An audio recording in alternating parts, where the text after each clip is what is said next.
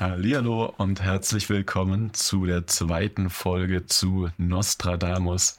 Ähm, ich finde, du hattest letzte Woche einen wunderschönen Bogen gespannt von den Vorhersagen für 2024 hin über die Astrologie hin zu irakischen Wrestlern, die von Saddam Hussein äh, im Irak gegeneinander kämpfen und gelüncht werden. Ja, vielen Dank. Freut mich, dass dir mein Bogen gefallen hat.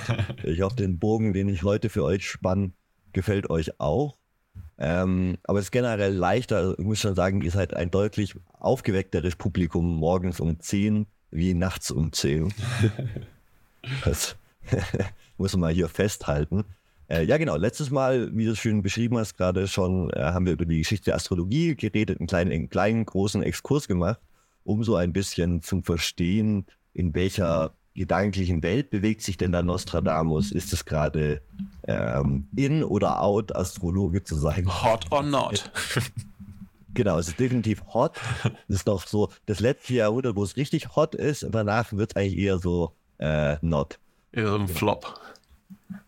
Bevor es dann wieder hot wird. Also Jonas hat es vorhin zwischen den Aufnahmen schön angesprochen. Ähm, wir leben in der dritten Blütezeit der Astrologie. Das muss man sich immer mal wieder verbildlichen. Auch dank New Age und Helena Blavatsky und den Theosophen stecken wir, stecken wir mittendrin im dritten Zeitalter. Danke dafür.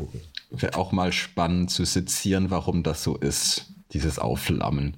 Aber das ist vielleicht. Ja, du könntest sagen, unser Podcast ist der Versuch, das zu sezieren, Jonas. Ja. Also unsere Sezierungsversuche bis jetzt haben wir die Frösche Theosophie ein bisschen auseinandergenommen, Anthroposophie und so. Das sind ja alles quasi ähm, Anteile und Bewegungen, die ganz maßgeblich durch ihre Arbeit, durch ihre Publikationen und so dazu beigetragen haben, dass wir, dass wir diese New Age-Bewegung haben. Wir müssen irgendwann mal noch eine Folge dazu machen, wie, wie gut drauf alle New Ager in den 90ern waren und wie alle in den 2000ern richtig habt äh, depressiv und Doomer wurden.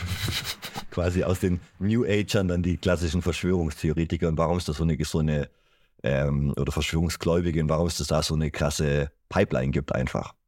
Ich finde den Begriff Verschwörungstheoretiker übrigens nicht so unpassend. Da wird er immer wieder kritisiert, weil das quasi, ja, das sind ja keine echten Theorien oder das sind keine echten Verschwörungen, die da jetzt überlegt werden. Aber gerade das Finden von unnützen Theorien auf Basis von nichts ist, ist ja eines dieser Grundmerkmale der Verschwörungstheorie. Deswegen finde ich das schon auch gerechtfertigt, den Begriff zu verwenden.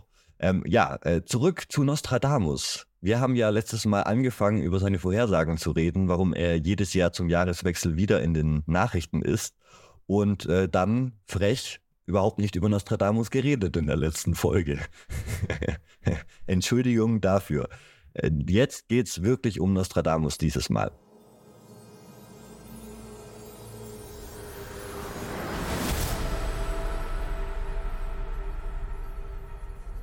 Nostradamus wurde entweder am 14. oder 21. Dezember 1503 in Saint-Rémy de Provence, in der Provence in Frankreich geboren und auf den Namen Michel.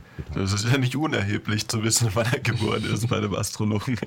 Die eine Woche hin und her, komm schon. Ich meine, äh, ja, da kann man sich, wenn man das ja direkt aufschreibt und dann die Leute so ein, zwei Jahre später fragt, verstehe ich schon. Ja, wie oft habe ich den Geburtsdatum vergessen? Wenn man das nicht notiert wäre. Vielleicht gibt es einfach, wahrscheinlich gibt es einfach zwei unterschiedliche Aufzeichnungen dazu. Ähm, und es ist nicht ganz klar, wer jetzt da die, die Autorität hat. Ich, ich habe aber nicht genau recherchiert, warum es da diese Diskrepanz gibt. Ähm, Nostradamus äh, oder Michel war eines von mindestens neun Kindern des Notars Jaume oder also Jacques de Nostre-Dame und Renière, der Enkelin von Pierre de Saint-Rémy, der als Arzt in Saint-Rémy tätig war. Jeans Familie war ursprünglich jüdisch, aber sein Vater Cressac, äh, ein Getreide- und Geldhändler aus Avignon, war um 1459 bis 1460 zum Katholizismus konvertiert und hatte damals den extrem christlichen Namen Pierre de Nostre-Dame, unsere liebe Frau, auf, auf äh, Französisch, äh, Südfranzösisch Aquitaine-Akzent äh, angenommen weil wahrscheinlich er an dem Tag konvertiert ist. Am Tag, also diesem heiligen Tag im katholischen Kalender. Und natürlich klingt dieser Name extrem christlich. Also wir haben hier dieses Phänomen, dass ein Konvertit den auch im Maximum möglich christlichen Namen auswählt, um alle Fragen in Zukunft nach Religionszugehörigkeit direkt zu beantworten. Ähm, das Ganze klang für mich ein bisschen komisch, muss ich sagen, bei der Recherche. Da ging sind sonst äh, jetzt äh, keine der Podcasts oder der, der Artikel weiter drauf eingegangen. Es wurde immer erwähnt eigentlich, dass er aus einer äh, Familie stammte, die ein oder zwei Generationen davor konvertiert war zum Christentum erst. Aber ich dachte, warum, warum ist der Opa konvertiert? Dann habe ich mich ein bisschen mit der Geschichte der Juden in Frankreich beschäftigt und ähm, das war sehr ergiebig. Dazu müssen wir selber starten eine Folge machen, sonst bin ich jetzt wieder 45 Minuten im Exkurs. Um das zu begrenzen, habe ich nur die Geschichte der Juden der Provence hier ganz kurz für euch umrissen als kleinen Exkurs, weil es tatsächlich, fand ich, wissenswert ist, um zu verstehen, in welchem Kontext lebt dieser Junge Michel. Wo wird er reingeboren 1503? Was, was ist das für eine Welt? Grundsätzlich, archäologische Funde belegen, dass es äh, eine jüdische Präsenz in der Provence mindestens seit dem ersten Jahrhundert gab. Da war das Ganze natürlich römische Provinz und so weiter. Ähm, der früheste urkundliche Nachweis für die Anwesenheit von Juden stammt aus der Mitte des 5. Jahrhunderts in Arles. Ähm, ihren Höhepunkt hatte die jüdische Präsenz in der Provence äh, im Jahr 1348, als wahrscheinlich um die 15.000 Jüdinnen und Juden dort lebten. Die Provence wurde erst 1481 an Frankreich angegliedert und Frankreich hatte 50 Jahre davor alle Juden ausgewiesen aus Frankreich. Also da müssen wir separat mal drüber reden. Ähm, da wurde quasi so im gleichen Zug mit der, der Mordnacht an den Templern, wo quasi die Templer alle gemeuchelt wurden in Paris. Äh, und in ganz Frankreich wurden auch die Jüdinnen und Juden aus Frankreich ausgewiesen. Dieses Ausweisungsedikt hat aber natürlich nicht in, in der Provence gewirkt, weil die Provence ein eigenständiges äh, Königreich war vorher noch. Und nach der Angliederung an Frankreich 1481 kam es dann ab 1484 zu antijüdischen Unruhen mit Plünderungen und Gewalttaten, hauptsächlich durch Arbeiter aus dem Norden, die für die Weinernte nach Südfrankreich und in die Provence kamen. Und die haben dann quasi ihre ähm, französischen Stereotype und Einstellungen mitgebracht und äh, die Pogrome gleich mit importiert. Importierter Antisemitismus. Genau, genau, ganz klassisch aus Nordfrankreich nach Frankreich importierter Antisemitismus. Ja, das Ganze äh, war, war problematisch, solange Karl der achte König war, aber der hatte die Juden unter seinen persönlichen Schutz gestellt. Als dann Ludwig der zehnte König wurde, wechselte sich die Situation schlagartig. Eine seiner ersten Amtshandlungen als König war 1498, einen allgemeinen Ausweisungsbefehl für die Juden der Provence auszustellen. Dieser Erlass wurde zwar erst nicht umgesetzt, aber um 1500 und 1501 erneuert und dann 1501 auch endgültig umgesetzt. Den Juden der Provence wurde die Möglichkeit gegeben, zum Christentum zu konvertieren und einige entschieden sich ja auch für diese Möglichkeit oder eben auszureißen.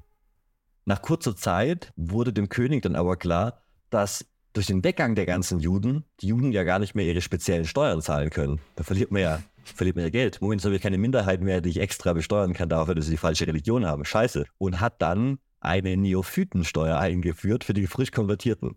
Das heißt, du, Problem, erste Konvertierung gezwungen, dann doch wieder die extra Steuer ein, weil er will das Geld natürlich trotzdem weiter haben. Ja? Und das, in diese Welt wird Nostradamus 1503 geboren. Also 1500, 1501 wird es umgesetzt. Es ist eine Zeit der extremen Anspannung, auch wenn seine Familie schon zwei Generationen oder eine Generation vorher konvertiert ist war der Druck davor schon da auf jeden Fall und wurde dann durch den Anschluss 1481 an Frankreich nur endgültig äh, übermäßig, quasi über, übermächtig. Und diese Konvertiten und ihre Nachkommen wurden, ähnlich wie in Spanien, nach der Reconquista und nachdem dort ganz viele äh, Muslime zwangskonvertiert wurden und Juden, waren diese äh, Konvertitos oder die hier die Neophyten Zielscheibe der Inquisition und Zielscheibe äh, aller anderen Machtapparate, weil eben vermutet wurde, dass sie eigentlich ja gar nicht wirklich Christen sein wollen. Hat sie ja dazu gezwungen zu konvertieren. Also, hm, vielleicht meinen sie es ja doch gar nicht.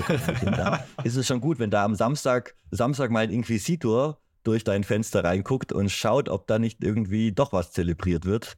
Äh, ne, so der, der Chavez-Inspektor kam dann halt vorbei und hat geguckt. Die Inquisition in Spanien, die spanische Inquisition hat sich weniger mit Ketzerei und hauptsächlich, also die, die Ketzerei, mit der sich die spanische Inquisition beschäftigt hat, hauptsächlich war eben das Verfolgen von Konvertiten. Das ist auch generell mein Argument, das dafür spricht, dass diese ganze, ganze Diskussion um, gab es Antisemitismus schon im Mittelalter oder war das noch Anti-Judaismus, ein bisschen hinfällig macht. Weil, wenn ich denn quasi sage, Anti-Judaismus beschränkt sich nur auf die Religion und hat nichts Rassisches, ne, ich dann die Leute zur Konvertierung zwingen und ihnen danach trotzdem noch nicht glaube, dass sie tatsächlich Christen sind und sie danach trotzdem noch weiter verfolgen, weil die waren ja mal Juden oder die waren ja mal Moslems, dann, dann, dann hat es so einen Beigeschmack, wo ich sagen würde, ah, das ist schon ganz schön antisemitisch. Also da, da ist diese Aufteilung auch teilweise einfach eine Vernebelung der tatsächlichen Tatsachen vor Ort und in den einzelnen Fällen. Ähm, bezweifelt auch, dass die Weinarbeiter tatsächlich nur ein religiöses Problem mit den Juden in der Provence hatten, die Wanderarbeiter, und da nicht auch andere Vorurteile mit reingespielt haben. Aber damit habe ich mich nicht genau in der Recherche befasst. Das ist nur meine reine Spekulation.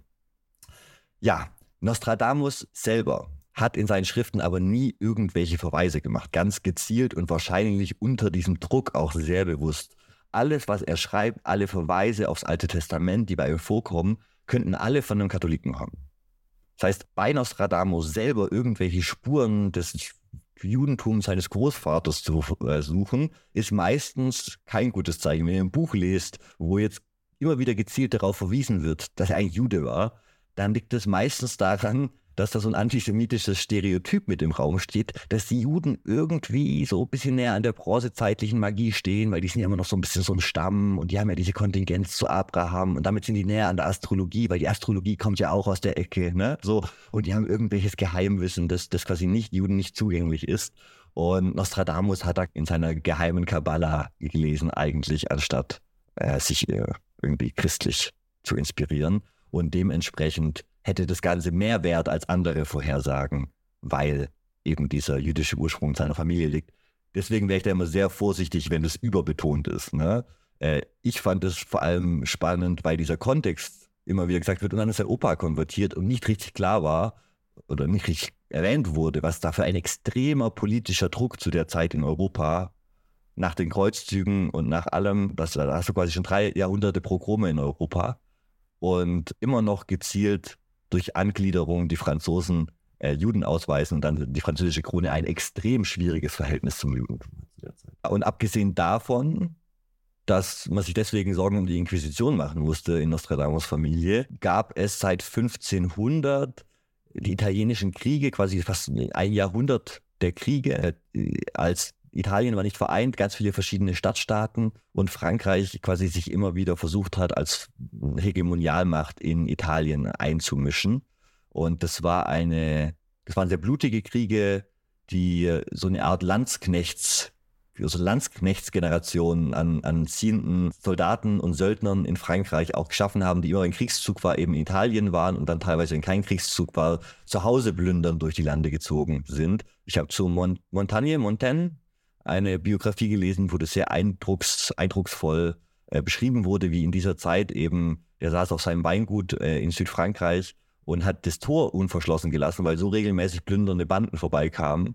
Und die hätten sein, sein, sein Weingut abgefackelt, wenn er sich versucht hätte zu wehren. Also hat er die Tore in die Türen alle offen gelassen, alle immer eingeladen und jedes Mal ein Abendessen geschmissen, als beste Verteidigungsstrategie, um überlebend äh, durch diese Jahre zu kommen. Also extrem bewegte Jahre, es gibt Pestausbrüche, wie wir gleich mitbekommen werden.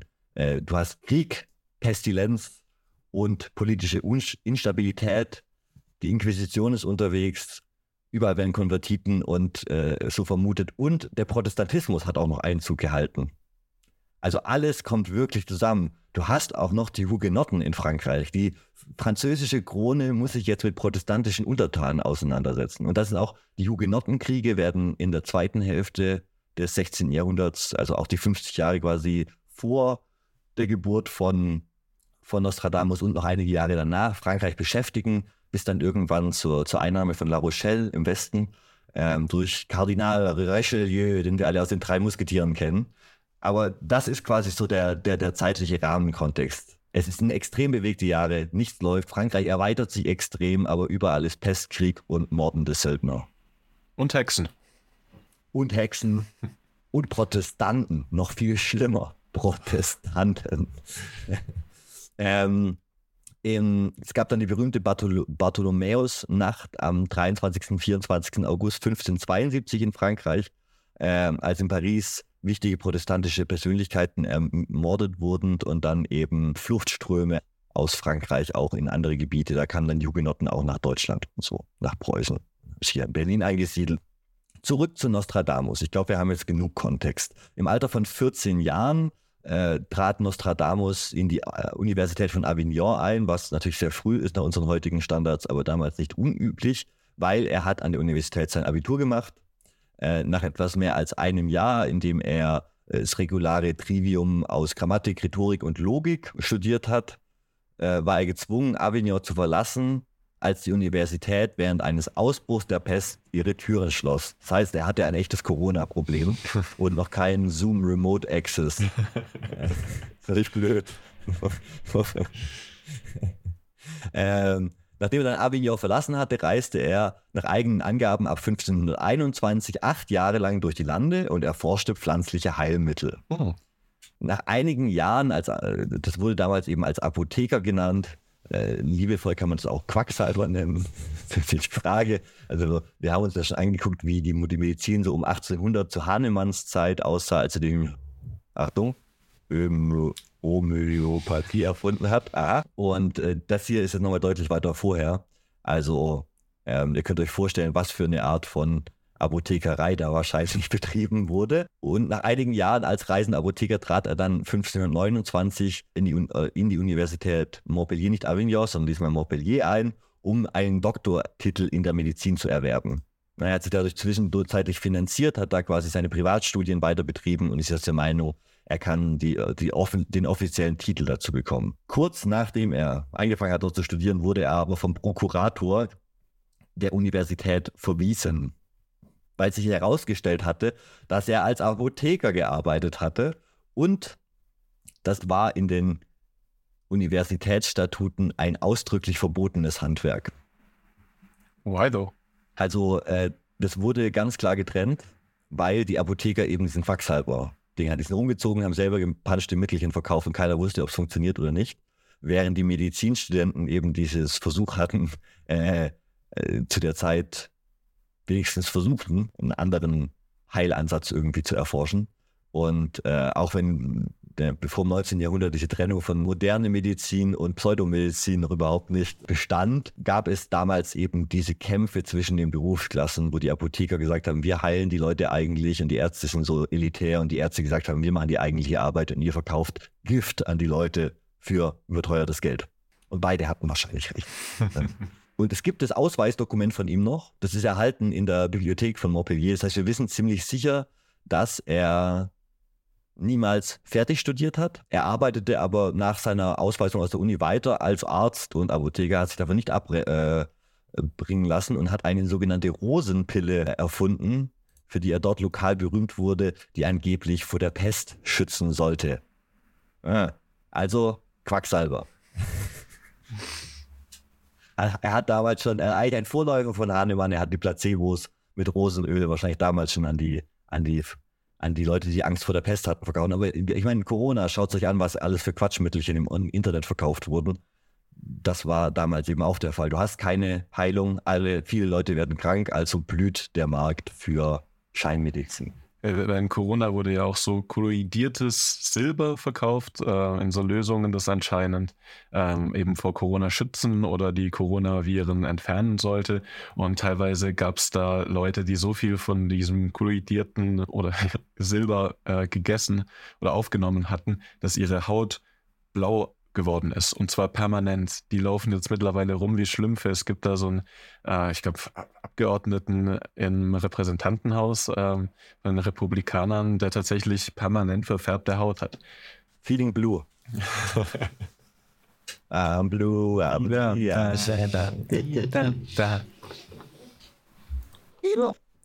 Also festzuhalten ist, Nostradamus, der gerne als Pestdoktor beschrieben wurde, wurde, war nie Doktor. So, schon mal die erste, die erste Einordnung, die wir hier festhalten können. Busted. 1531 äh, wurde er dann von dem führenden äh, Gelehrten der Renaissance, Jules César Scaliger, eingeladen, nach Agen zu kommen. Dort heiratete er eine Frau mit ungewissem Namen, vielleicht hieß sie Henriette äh, Doncus, Doncos, und hatte mit ihr zwei Kinder. Drei Jahre später, 1534, starben aber seine Frau und seine beiden Kinder an der Pest. Ja, der Arme. Gerade Familie gegründet, die Pille erfunden, die vor Pest schützt und zack, stirbt trotzdem die Familie an Pest. Schrecklich, wünscht man niemandem, aber ein bisschen ironisch in dem Fall. Der familiäre Verlust, äh, verbunden mit Streitigkeiten zwischen ihm und den Eltern seiner Frau über die Rückgabe der Mitgift, ungutes Thema, äh, und seine Auseinandersetzungen mit dem Renaissance-Gelehrten führten dann dazu, dass er wieder auf Reisen ging. Wahrscheinlich auch unterstützend beigetragen zu dieser Entscheidung hat eine Vorladung der Inquisition zu der Zeit. Ähm, und die soll auf ihn aufmerksam geworden sein, weil er sich bei einem Erzgießer, der eine Madonnenstatue angefertigt hat, äh, beschwert hatte, der würde Teufelsbilder machen. Und das ist in der Zeit eben ein extrem problematischer Kommentar, weil die Protestanten sehr bilderstürmerisch unterwegs sind und äh, generell in katholische Kirchen quasi und so da schon seit äh, 40, 50 Jahren eindringen und Bilder zerstören. Statuen, Madonnen und so weiter und sagen, das eigentliche Christentum äh, äh, sollte eher wie, wie das Judentum und der Islam äh, ohne diese Bildnisse auskommen. In der Bibel steht, macht euch keine Götzen. So. Ja, also der Protestantismus ja auch ähm, Revolution, übrigens auch ein äh, Begriff aus der Astrologie, quasi eine Umdrehung, quasi in, in, in der Revolution steckt auch immer ein bisschen die, die Rückkehr zu was Originalem zurück, zu einer Originalidee, zu der man zurückkommen will und damit auch äh, natürlich die, die Reformation als, als, als Revolution, äh, als, als Rückkehr zu, zum scheinbaren Rückkehr zum Ursprung des Christentums, so, ja, äh, als, als Motivation. Äh, es gibt einen Brief von ihm vom 15. Juli an den protestantischen Amateur, Astronomen und Lutheraner, also an einen Protestanten Lorenz Tuppe, der einige Interpretationsmöglichkeiten offen lässt. Jonas, würdest du dir mal vorlesen, den Briefausschnitt? Hier im Salon brodeln wie anderswo auch wegen des Glaubens Hass und Streit unter den angesehenen Herren. Der Zorn wächst unter den Verteidigern der papistischen Tradition, ebenso wie unter den Bekennern der Lehre in ursprünglicher Frömmigkeit. Ein gewisser, auf der Kanzel sehr zungenfertiger Franziskaner bringt die Menge gegen die Lutheraner auf, stachelt sie zu Gewalt auf und drängt sie zu Mordtat gar. Fast kam es Karfreitag dazu. 500 Mann mit Eisenstangen bewaffnet fielen wie Wahnsinnige, wie, wie Wahnsinnige in die Kirche ein. Nostradamus wurde Lutheraner genannt. Fast alle anderen Verdächtigen sind geflohen. Was mich betrifft, floh ich durch diese gewalttätige Wut erschreckt nach Avignon. Also der Verdacht des Lutheranertums stand da auf jeden Fall im Raum. Und er hatte anscheinend auch lutheranische Astronomenfreunde. Äh, das heißt, ist nicht ganz klar, äh, wie, wie, er dazu stand, aber er hat sich quasi Zeit seines Lebens immer darum bemüht, als strenggläubiger Katholik wahrgenommen zu werden. Wahrscheinlich auch nach dieser Vorladung durch die Inquisition und dem Eindruck, den die 500 Mann mit Eisenstangen der Kirche auf ihn gemacht haben. Na, also, ich sag mal, der Katholizismus hatte schlagende Argumente in Südfrankreich. Ähm, nach seiner Rückkehr im Jahr 1545 unterstützte Nostradamus dann den bekannten Arzt Louis Serre bei der Bekämpfung einer großen Pestepidemie in Marseille und versuchte anschließend auf eigene Faust weitere Krankheitsausbrüche in Salon de Provence, also seiner Heimatprovinz, mit verschiedenen Heilmittelchen zu bekämpfen, die anscheinend die Pest heilen sollten. I highly doubt it. Schließlich ließ er sich mit 44 Jahren dann in Salon de Provence äh, in dem heute noch existierenden Haus nieder. Falls ihr mal dort seid, schaut es euch gerne an. Wo er dann eine reiche Witwe namens Anne Ponsard heiratete, mit der er sechs Kinder, drei Töchter und drei Söhne hatte. Und äh, diese Frau beendet seine, seine Geldsorgen. Äh, die investieren dann in ein Kanalprojekt, äh, das da irgendwie, also groß investieren und äh, sind dann eigentlich zur Zeit seines Lebens vollends äh, ab seinen 40ern äh, gut versorgt wegen dem dem Vermögen seiner Frau. Und was macht man als vermögender Mann? Man wendet sich dem Okkultismus zu. ähm, Naja, beziehungsweise er hatte dann einen Besuch in Italien gemacht, äh, in, in seinen Mitvierzigern. Und nachdem er aus Italien zurückkam, äh, wendet er sich zunehmend von der Medizin ab. Seine, seine Scheindoktorenzeit ist jetzt vorbei und er wendet sich dem Okkulten zu.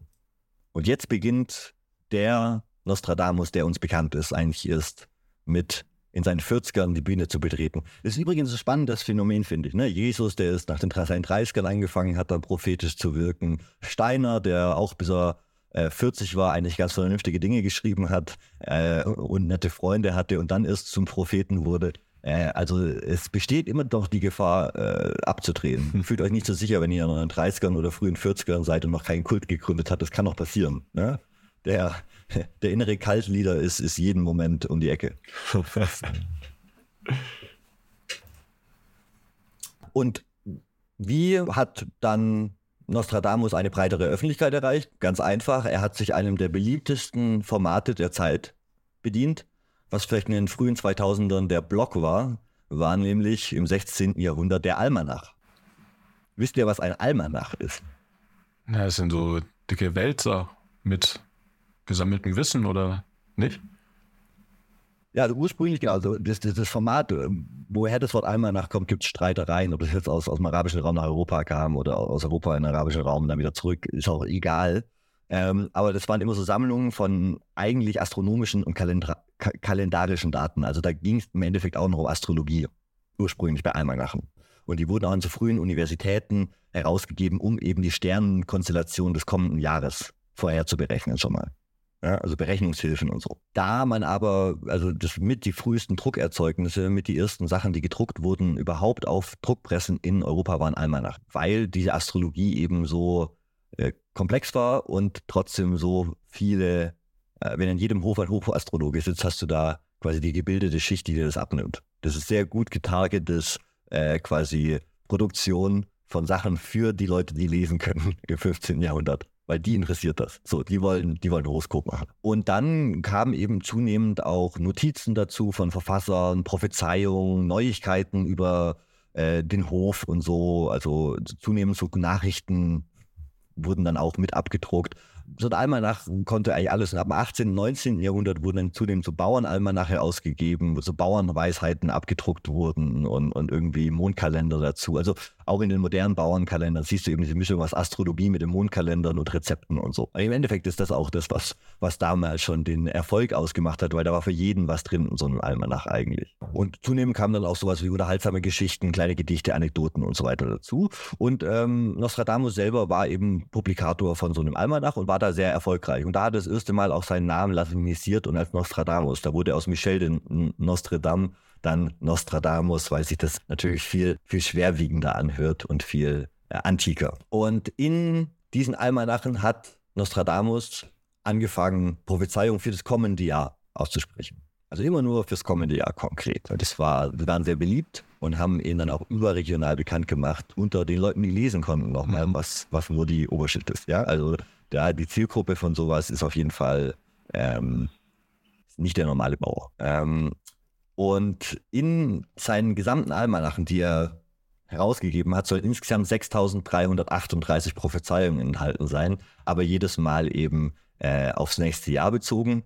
Äh, und vor allem wegen dieser Almanache und Vorhersagen begann sich dann der Adel und andere Prominente aus der Ferne für ihn zu interessieren und baten ihn um Horoskope und hellseherische Ratschläge. Dabei erwartete er, ganz spannend, dass ihm das Geburtshoroskop zur Verfügung gestellt wird und geschickt wird. Das heißt, er war kein Astrologe eigentlich, der diese Dinger erstellt hat, sondern er wollte eigentlich das Erstellte schon mithaben und hat dann auf Basis von dem, was er da gesehen hat, seine Vorhersagen getroffen, was untypisch war für die Zeit. Ne?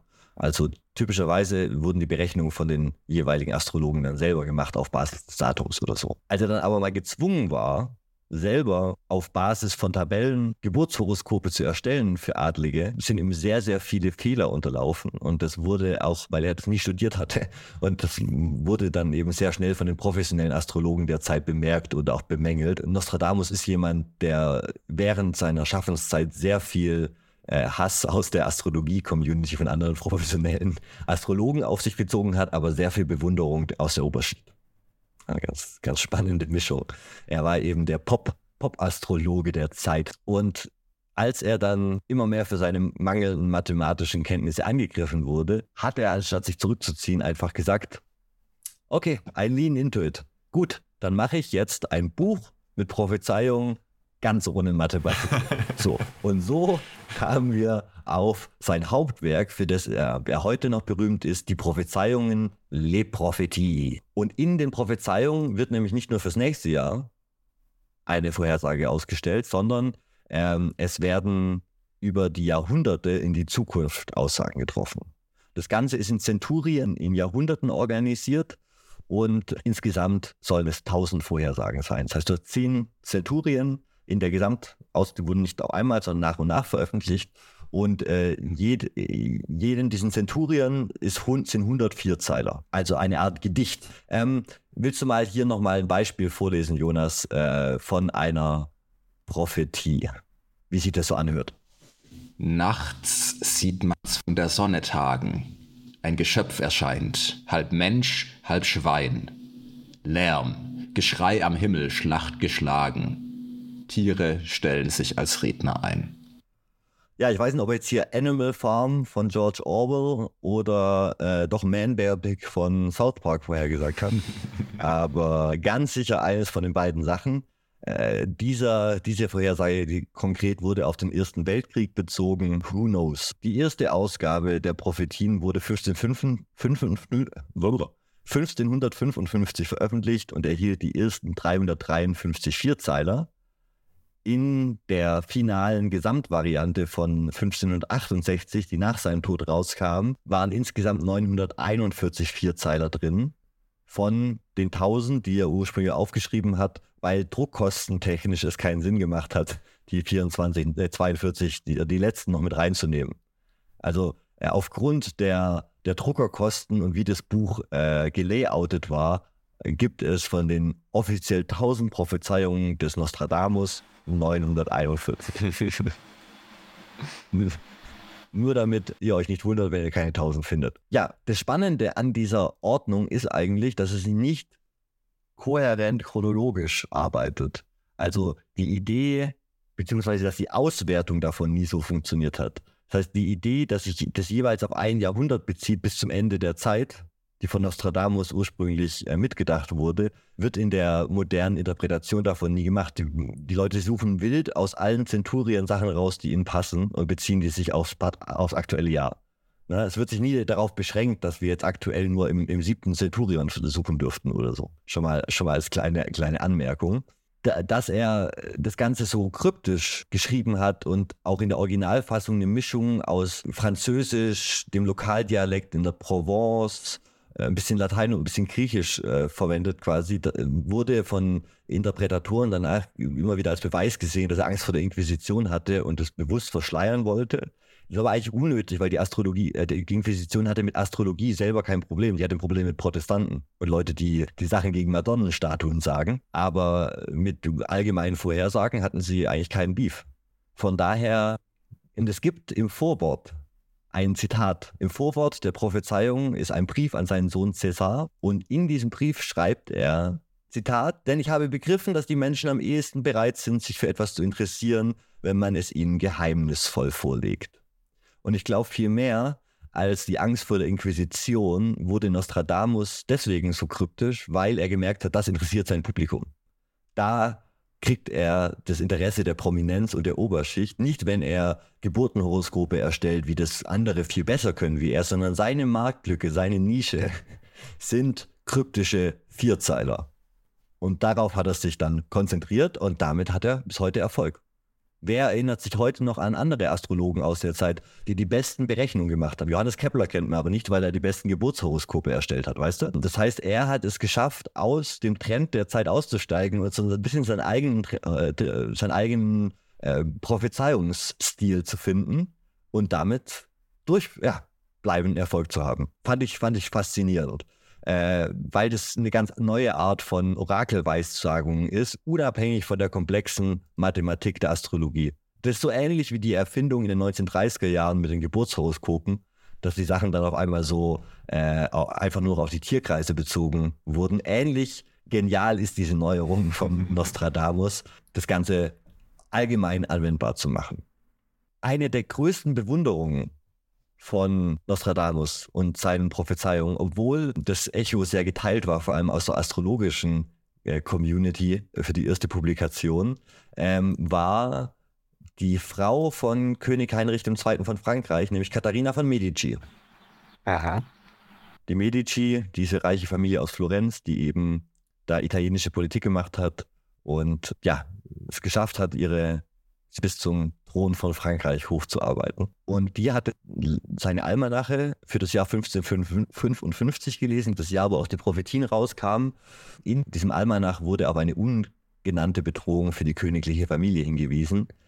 Smarter Move von Nostradamus. Daraufhin wurde er dann nach Paris äh, eingeladen, um die Vorhersagen zu erklären und Horoskope für die Kinder der, der, Königsfamilie zu erstellen. Später wurde er dann auch zum Berater und Leibarzt des Sohnes des jungen Karls des Neunten von Frankreich. Und das ist auch sowas, was dann nachträglich immer wieder auf allen neuen Ausgaben der Prophetien stand, dass er der Hausarzt der Könige war und für verschiedene Könige eben die Geburtshoroskope gemacht hat. Und das wurde als Legitimation von ihm, als er ist, er ist Hoch, Hofastrologe, quasi wie John Dee.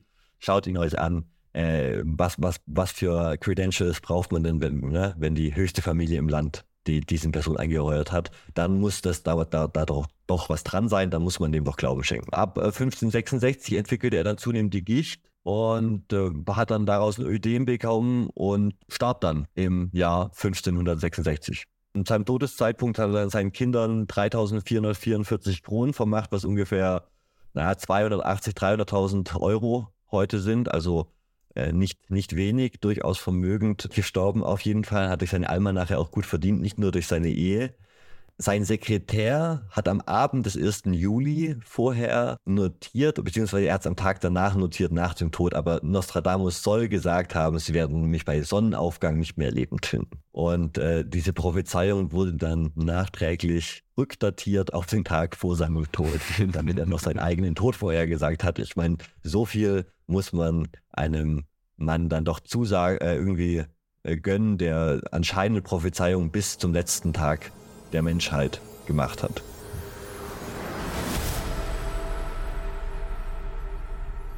Wo kommt denn das jetzt überhaupt her? Also, wo hat Nostradamus seine Inspiration für seine Prophezeiung? Hat er Drogen genommen? Hat er sich das frei überlegt einfach? War sehr kreativ, äh, sehr lyrisch begabt? Und äh, der, ja, der Frage ist vor allem die französische Forschung äh, in den letzten 100 Jahren nachgegangen. Das Ganze ist ein bisschen verspätet in den deutschen und englischen Sprachraum rübergeschwappt, habe ich den Eindruck, weil viel von, den, äh, von der Forschung tatsächlich nur auf Französisch äh, lief und äh, dann später tradiert wurde, erst ab den 60er, 70er Jahren auch auf Englisch und Deutsch erschienen ist. Ja, und da kam eben raus, dass der Großteil von seinen prophetischen Arbeiten einfach Sammlungen antiker Weltuntergangsprophezeiungen sind, die er paraphrasiert und durch Omensberichte und andere Sammlungen ergänzt hat. Also eigentlich Copy-Paste. Kommt mir bekannt vor. Äh, deswegen gibt es auch so Vorhersagen für die Zukunft, die sich konkret auf antike Persönlichkeiten wie Sulla, Gaius Marius oder Nero äh, beziehen und Beschreibungen wie Schlachten in den Wolken und Frösche, die vom Himmel fallen, die wir aus dem Neuen Testament auch kennen. Aus dem Alten, ja. Na, die Schlachten in den Wolken aus dem Neuen und die Frösche, die vom Himmel fallen, aus dem Alten, ja. Ähm, und wie ich schon erwähnt hatte vorhin, war er Nostradamus selbst eigentlich kein Astrologe, jedenfalls nicht im engeren Sinne, weil er die ganze Mathematik nicht konnte. Und die Astrologie selber wird auch nur zweimal im Vorwort von den Prophezeiungen erwähnt und das war es. Es gibt sogar einen Vierzeiler im 6. Jahrhundert, in dem er spezifisch Astrolo Astrologen angreift und sie beleidigt. Das quasi, da schießt da schießt er zurück, weil er für seine Almanache so kritisiert wurde, ist er jetzt in seinen Prophezeiungen und dann äh, wird, wird es mit eingebunden, dass er quasi da seine Konkurrenten zurück angreift wenigstens. Er hat halt verstanden, dass sich nichts besser verkauft und dass sich die Menschen nichts sehnlicher wünschen, als die Vorstellung, dass ihr Leben irgendeinen Sinn besitzt, vorherbestimmt wird, gelenkt wird, es einen richtigen Weg gibt, das Leben zu führen und es irgendeine Orientierung gibt, eine ähm, göttliche göttliche Fügung, ein göttlicher Plan auch für das eigene Leben, der sich dann in den Horoskopen eben ausdrückt. Also ähm, dass die Leute glauben wollen, dass ihr Leben einen Sinn hat und es einen richtigen Weg gibt. Das hat wahrscheinlich zu, zu dem Erfolg von seinen Prophezeiungen ähm, beigetragen. Und was für eine interessante Geschichte auch die Astrologie ist, ähm, die sich über die Jahrtausende da so entwickelt hat, die gerade wiederentdeckt ist und dass eben in dieser Astrologie auch eine tiefere Wahrheit äh, begründet liegt, die eben den Menschen erzählt, ähm, dass ihr Leben, ähm, in welche Richtung sich ihr Leben entwickeln wird, in welche Richtung sich die Welt entwickeln wird. Ähm, ja, Genau, und aber er hat verstanden, dass die ganze Mathematik gar nicht notwendig ist. Du kannst den Leuten auch einfach so erzählen, was ihnen passieren wird und einfach alte, alte, antike äh, Autoren kopieren. Also er hat zum Beispiel eins zu eins von Livy, Livius, Sueton, äh, Plutarch und anderen klassischen Historikern sowie von mittelalterlichen Chronisten wie Geoffrey von Villehardin und Jean Froissart abgeschrieben. Äh, viele seiner astrologischen Hinweise sind fast wortwörtlich aus Richard Roussons Livre de l'État de, de, de Immutation des Temps von 1549-50 übernommen. Also fünf Jahre vor der Publikation seines eigenen Buches kam das andere Buch raus. Und er hat einfach gesagt, das liest sich aber gut hier. und er hat es dann einfach übernommen, ne? eins zu eins. Eines seiner wichtigsten prophetischen Quellen war offensichtlich das Mir Mirabilis Liber von 1522 also auch nicht so alt. Es war eine Zusammenstellung von Prophezeiungen von christlichen Kirchenvätern und apokryphen Heiligen. Also so eine bunte Mischung aus Leuten, die im frühen Christentum äh, vorkommen und äh, was die alles so apokalyptisches und weltuntergangsmäßiges gesagt haben.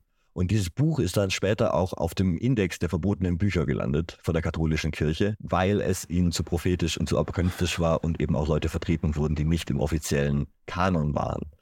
Äh, spannenderweise gibt es in diesem Mirabilis Liber äh, ein Vorwort mit 24 Bibelzitate und es gibt bei Nostradamus 24 Bibelzitate in seinem zweiten Vorwort und die sind alle genau in der gleichen Reihenfolge.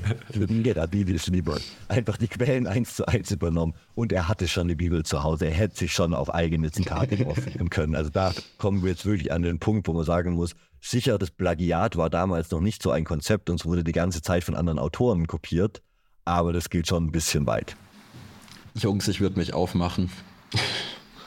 Ja, war sehr schön mit dir. Ähm, bis bald. Schönen Tag dir. Ich auch. Viel Spaß noch. Ciao. Und wahrscheinlich hat es keiner gemerkt, dass er so viele von den Mirabilis lieber abgeschrieben hat, weil das äh, in der Mischung aus Latein, Altgriechisch, Moderne, Französisch und Provinzialisch rauskam und in gotischer Schrift mit vielen schwierigen Abkürzungen.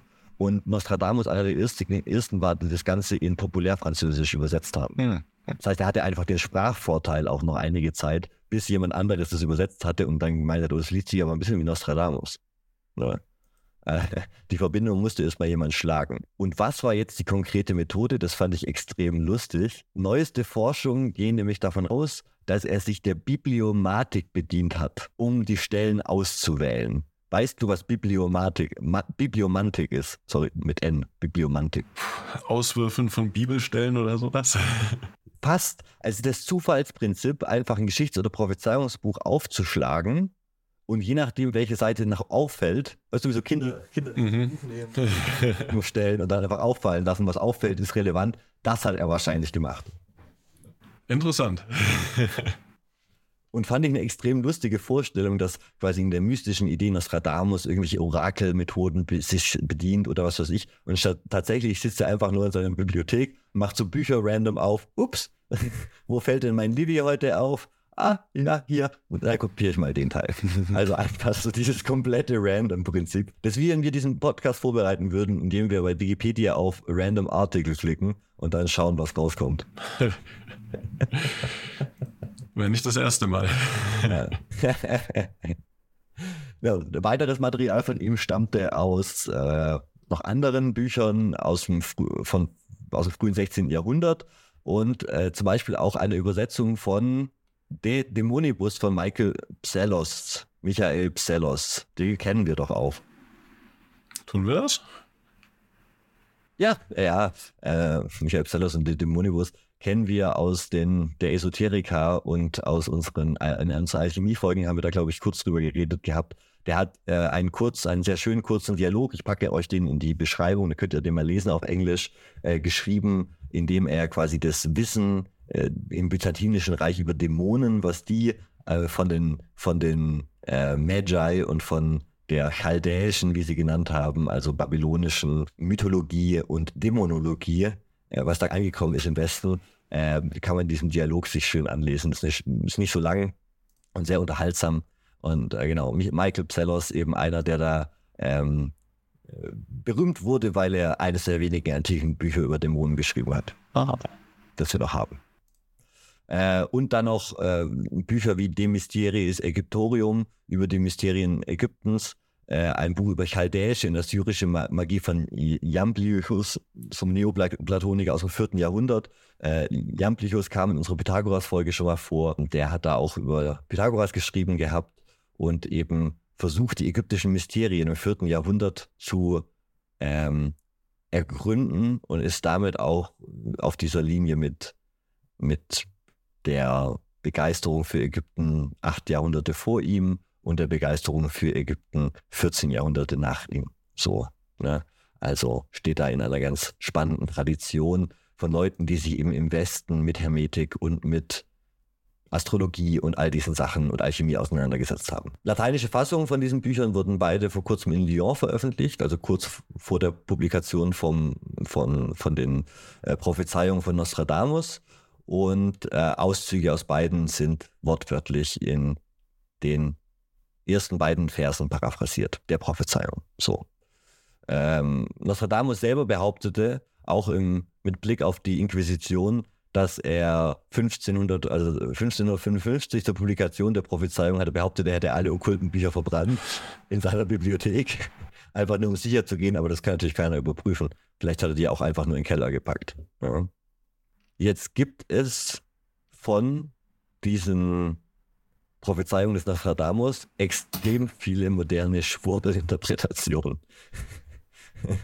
du kannst es dir vorstellen. Ähm, das Ganze ging im Westen tatsächlich 1947 in, in Amerika los mit einem Buch äh, von Henry C. Roberts, The Complete Prophecies of Nostradamus von ja, 1947, also kurz nach dem Zweiten Weltkrieg. Und kurz danach folgte Erika Cheathams Die Prophezeiung des Nostradamus was dann wieder als Grundlage für den späteren Dokumentarfilm The Man Who Saw Tomorrow diente. Beide erwähnten, dass es zukünftige Angriffe auf New York mit, mit Atomwaffen geben würde und haben sich damit laut modernen Verschwörungsideologen auf den Angriff vom 11. September bezogen, was natürlich Quatsch ist, weil der wurde nicht mit Atomwaffen gemacht, aber egal. Im Jahr 1992 gab es dann sogar einen Kommentator, der behauptete, unter Hypnose mit Nostradamus in Kontakt treten zu können. Und damit quasi mit dem Mann selber über seine Interpretation reden konnte. Praktisch. Und der hat dann so Sachen gesagt, dass äh, eben sich gewisse ähm, Verse auf Angriffe aufs Pentagon beziehen würden und so. Und dass es kompletter Quatsch ist, wenn Leute Prophezeiungen auf Amerika oder auf China oder wo auch anders beziehen, hat Nostradamus schon selber in einem Brief an Heinrich II. Äh, festgelegt, in dem er erklärt dass sich seine Prophezeiungen nur auf Europa, Nordafrika und Kleinasien beziehen würden. Was ich sehr, sehr lustig finde, dass das quasi Nostradamus selber festgelegt hat, weil zu der Zeit waren Asien und Nordamerika schon Dinge in, in der europäischen Vorstellung, ja. Aber er hat sich da ganz klar bezogen, dass es da nur um die antike Welt geht, weil er auch nur antike Quellen kopiert hat. Ne? Macht. Und diese populärwissenschaftlichen Bücher über Nostradamus äh, haben eben viele Nachahmer äh, gefunden. Ich habe einen Auszug aus dem Buch von, von Erika Cheatham herausgesucht. Würdest du ihn vorlesen einmal? Ihm wird zugeschrieben, die Pest in Aix-en-Provence und anderswo erfolgreich geheilt zu haben. Er hatte sich mit Wahrsagerei beschäftigt, wobei er entweder einen Zauberspiegel oder eine Schale mit Wasser benutzte. Zu Ostern 1554 war sein Sekretär Chavigny zu ihm gestoßen, nachdem er den ersten Teil seiner Prophetie veröffentlicht hatte. War er 1556 von Königin Katharina de Medici nach Paris gerufen worden, um mit ihr seine Prophezeiungen im Vierzeiler Nummer 35 im Vierzeiler dass ihr e äh, äh, erstes, erstes Jahrhundert Vers 35. Im ersten Jahrhundert, Vers 35, dass ihr Ehemann König Heinrich II. in einem Duell getötet werden würde. Er hatte die königlichen Kinder in Blois untersucht. Er hatte seinem Sohn ein verlorenes Buch mit seinen eigenen prophetischen Gemälden vermacht. Und er sei im Stehen begraben worden, und als man ihn während der französischen Revolution ausgrub, fand man, dass er ein Medaillon trug, das das genaue Datum seiner Ausgrabung trug. Not bad. Ja, äh, not bad. Coole Geschichte. Dass da jetzt einiges, ein bisschen was davon stimmt, aber viel halt nicht, äh, haben wir ja schon jetzt äh, erörtert. Also, dass er die Pest geheilt hat, wird ihm zugeschrieben, aber ist wahrscheinlich mit seiner, mit seiner Wunderpille, mit seiner Rosenpille zu also zweifelhaft. Dass er sich mit Wahrsagerei beschäftigt hat, hat er sicher, aber diese Idee des Zauberspiegels oder der Schale Wasser geht also bei John Dee und so eher passend und bei ihm ging es eher darum, einfach Bücher random aufzuschlagen. Und äh, die Sache mit dem, dass sie ihn ausgegraben haben und dann er sein Todesdatum, oder das, das Datum der Ausgrabung genau vorhergesagt hat, ist eine Geschichte, die äh, die Autorin von Samuel Pepi von 1667, also lange vor der Französischen Revolution geklaut hat. Der hat es damals schon geschrieben in seinem berühmten Tagebuch äh, dass Nostradamus vor seinem Tod die Einwohner der Stadt schwören ließ, dass sein Grab niemals gestört werden würde, dass aber 60 Jahre später sein Leichnam exhumiert wurde, woraufhin man eine Messingtafel auf seiner Brust fand, auf dem das Datum und die Uhrzeit der Öffnung seines Grabes korrekt angegeben waren und die Exhumierer verflucht wurden. Also so eine Art ägyptischer Pyramidenfluch. Im Jahr 2000 behauptete Li Hongxi, dass die Prophezeiung vom 10. Zenturion, Vers 72 aus dem Jahr 1999 eine Vorhersage der chinesischen Falun Gong-Verfolgung seien, die im Jahr 1999 begann, was zu einem verstärkten Interesse an Nostradamus unter den Falun Gong-Mitgliedern führte. Die, dieses, ich habe das mal rausgesucht, diese Prophetie äh, aus dem 10. Jahrhundert, Vers 72. Zitat, Jahr 1999, siebter Monat. Vom Himmel kommt ein großer Schreckenskönig. Wiedererweckt der große König von Angulmois vor nach Mars regieren zu guter Zeit. Ja, was auch immer das bedeuten mag. Äh, spannenderweise ist es einer von drei Stellen nur, wo ein konkretes Jahresdatum genannt wird in den gesamten 941 Vierzeilen, die, die abgedruckt wurden. Ja? Also 1999 wurde es eines der wenigen Jahre wieder so richtig, richtig vorkommen. Spannend zu äh, Li Hongxi und äh, Falun Gong werde ich demnächst meine eigene Folge vorbereiten. Äh, ich wollte erst eine Folge über die Verfolgung von Falun Gong mal machen, weil ich da was drüber gelesen hatte und bin jetzt ein bisschen tiefer in der Recherche eingestiegen und muss sagen, Li Hongxi ist schon ganz schön faschistischer Sektenführer und Falun Gong auch ein ganz schöner Drecksverein. Und äh, dementsprechend müsste man da mal, glaube ich, noch ein bisschen Aufklärung betreiben, vor allem weil der Großteil der China Channel auf YouTube von Falun Gong geführt wird mittlerweile und alle zum gleichen Medienimperium gehören die ja sehr antiliberale, antidemokratische, faschistoide Sachen von sich geben. Am Anfang dachte ich, da geht es nur um so komische Bewegungen. Ja, mittlerweile denke ich, das sind handfeste Sekte mit ganz problematischen Ansichten. Ne? Ja, ein kleiner, kleiner Exkurs zu Sektenführern, die sich hier mit Nostradamus beschäftigen. Die akademische Reaktion auf all diese Bücher, die seit den 40er Jahren eben publiziert werden im Westen, äh, ist dann ab den 80er Jahren sehr, sehr, äh, hat dann Fahrt aufgenommen in Frankreich äh, mit äh, der Veröffentlichung der Privatbriefkorrespondenz von Nostradamus im Jahr 1983 dann auch und äh, Originalausgaben die wiederentdeckt wurden aus, aus den Archiven und so. Da, damit konnte man natürlich wissenschaftlich viel besser arbeiten, viele der Übersetzungen nochmal überprüfen und nochmal ganz, ganz andere Quellenarbeit leisten. Und ähm, da wurde eben auch den Wissenschaftlern klar, auf wie viel zeitgenössische Belege auch Nostradamus seine Behauptung gestützt hat und wie viele der späteren Prophezeiungen einfach auf ein falsches Verständnis von Französisch im 16. Jahrhundert zurückgehen. Ne? Nur weil du aktuelles Französisch sprichst, heißt es nicht, dass das Vokabular perfekt dem des 16. Jahrhunderts ähnelt. Er hat viel Lokalsprache, pro provinzialischen Dialekt mit eingebaut. Den musst du erstmal äh, verstehen und richtig einordnen im 16. Jahrhundert, provinzialischer Dialekt dann ist es schon gut, wenn da Leute sich damit auseinandersetzen, die das studiert haben. Und die kamen eben zu dem Schluss, dass oft die, die, die rückwirkend die Daten verdreht wurden. Also gerade was, was behauptet wurde, dieses ähm, diese Vorhersage vom Tod Heinrich II. im Turnierkampf, die wurde 55 Jahre nach dem Tod veröffentlicht. Und dann wird behauptet, das hätte irgendwas vorhergesagt. Das ist ja mal, ist ja mal ein bisschen quatschig, ne? Also es gab dann Autoren wie James Randi, die das in Büchern publiziert haben auch und sagen, dass der, der Ruf als Prophet halt größtenteils auf die modernen Anhänger zurückgeht, die immer wieder Post-Diction machen, also rückwirkendes Hellsehen die quasi Nostradamus immer wieder haben, um rückwirkend, was wir am Anfang schon gesagt haben, äh, das letzte Jahr aufs nächste zu projizieren, so ähnlich wie er das selber auch in seinen Almanachen gemacht hat.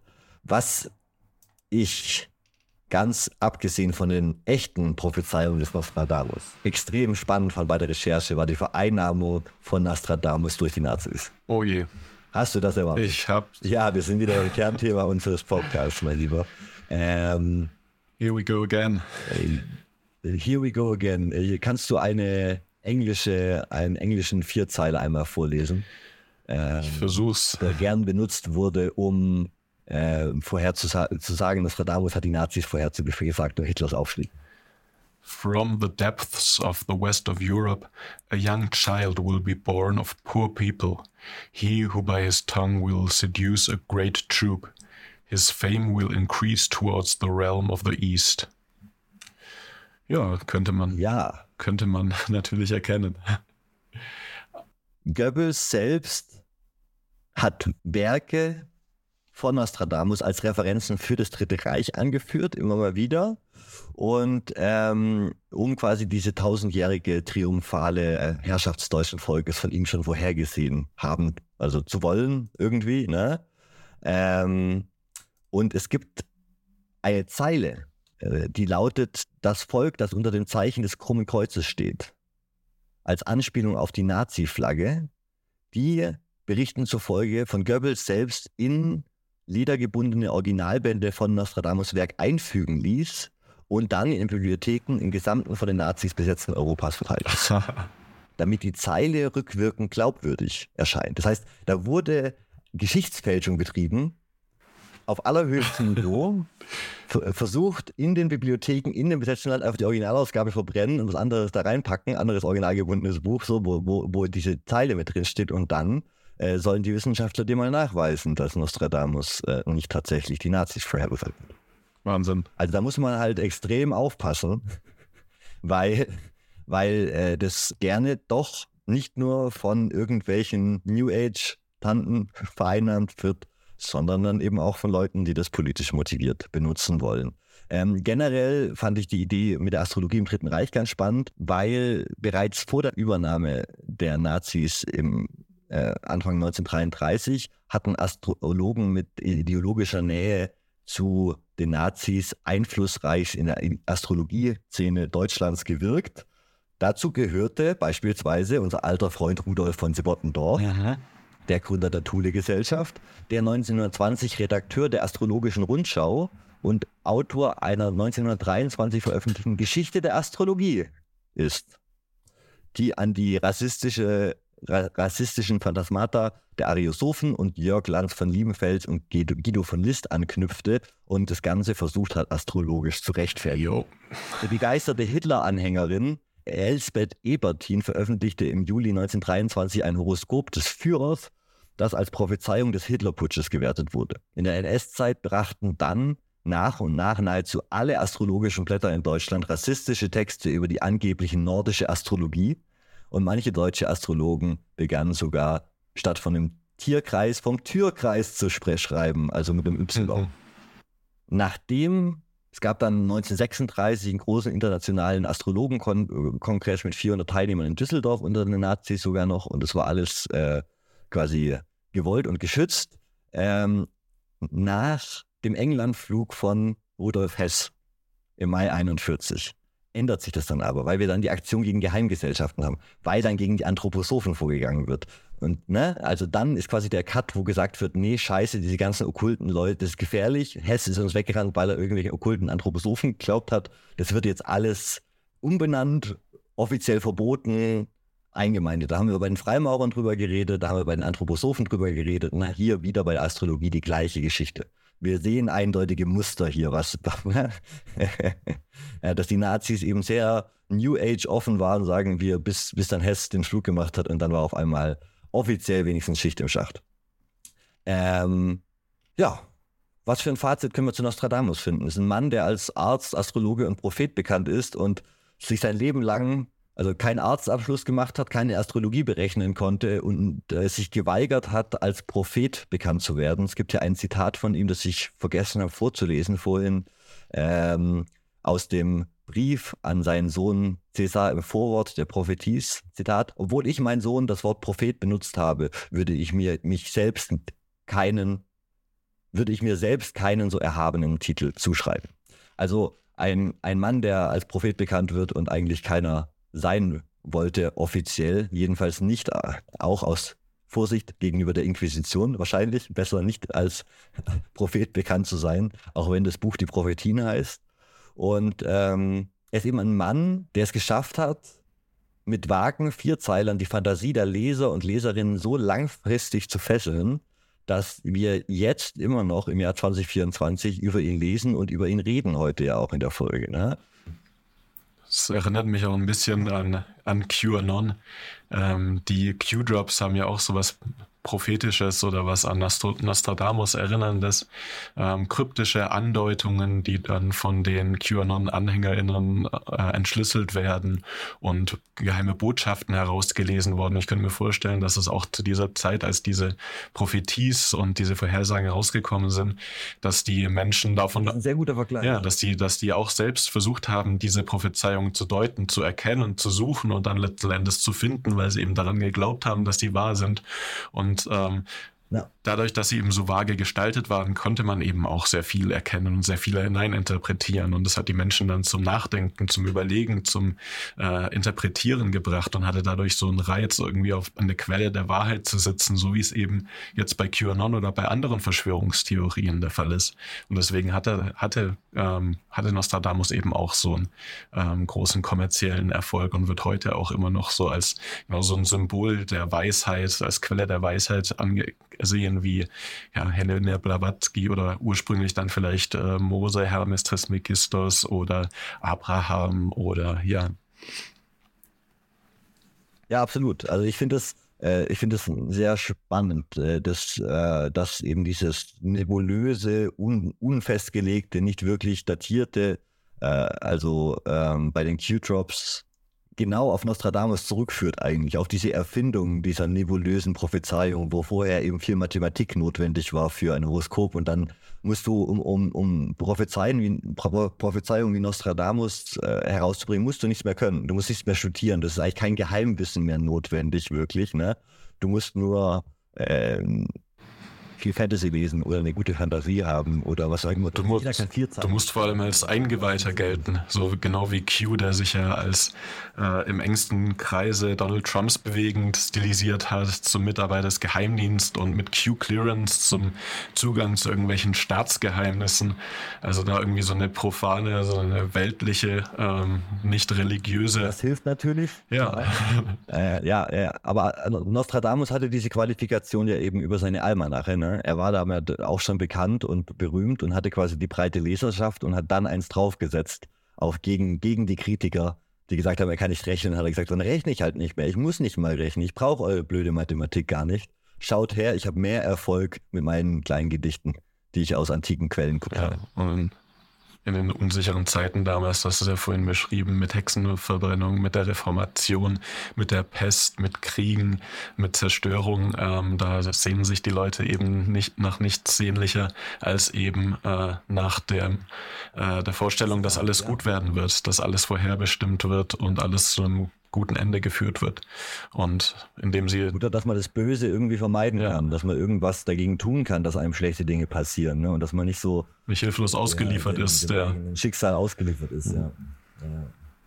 Ja, super spannend. Ähm, vielen Dank für die Einblicke in die Welt von Nostradamus, in die Welt der Astrologie.